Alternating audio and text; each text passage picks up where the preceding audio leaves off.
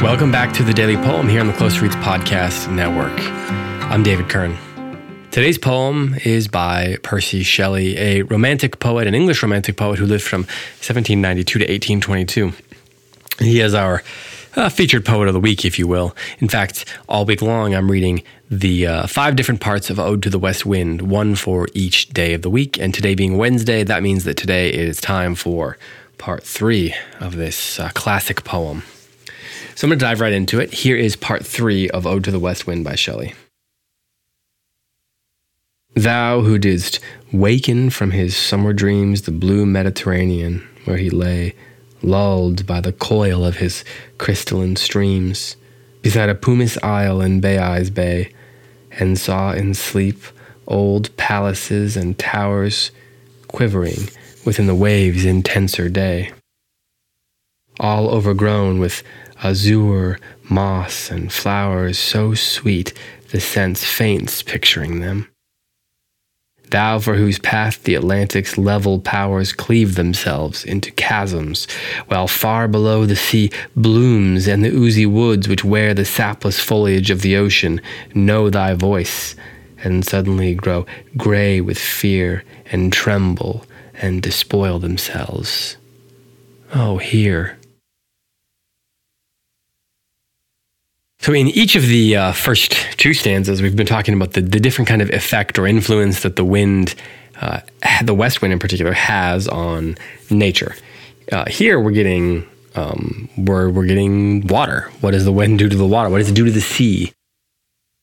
In some ways, this is my favorite part um, of the poem because the the pacing of it tends to change.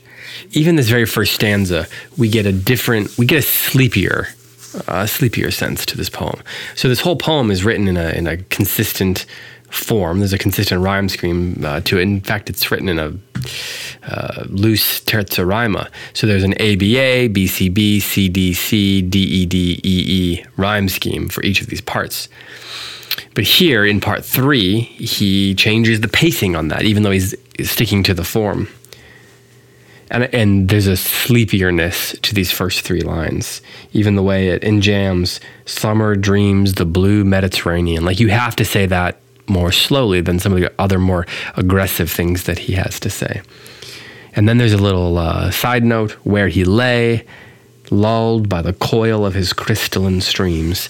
That that bit of um, of assonance there, lulled by the coil of his crystalline streams, slows you down as well. And so, you know, we get into this this, this idea of sleep and and deep sleep ending, which is kind of an inversion of what we typically think about with winter.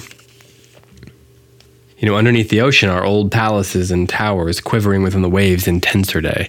So there were days when when the the wind buried old cities under under under the sea. And there's this idea of the uh. And, and apparently, um, I read this is a resort in southwest Italy containing hot sulfur springs, and the area has a history of volcanic activity, which is where the reference to the pumice comes from. And I, and I was reading while re- researching this poem that, that some people thought that the Roman ruins are visible, that not the Roman ruins, that the certain Roman ruins are visible beneath the waters there. Uh, or maybe the poems were referring to Atlantis. There's there's a, there's some debate about that. So first we get the Mediterranean, but then the poet turns to the Atlantic. Thou for whose path the Atlantic's level powers cleave themselves into chasms. And so that that brings things quite a bit closer to home particularly in an age, you know, Shelley's age when when sailing was the key mode of transportation from certain, you know, there were no airplanes, and uh, you know, horses and wagons only get you so far, and not very far when it comes to a, to an ocean. So the wind at work on an ocean is uh, is a potentially deadly thing, which is why we then get the reintroduction of the theme of fear. I think at the end of this poem, the sea blooms the sapless foliage. They know the wind's voice, and they grow gray with fear and tremble and despoil themselves. And then once again at the end, he pleads. So he reintroduces the concept of fear. And then once again, as in the first two stanzas, he pleads with the west wind. Now, what is he pleading exactly about? I mean, he hasn't totally told us yet. Uh, we'll have to see what happens in four and five on Thursday and Friday. But once more, here is part three of Ode to the West Wind as we make our way through this classic poem.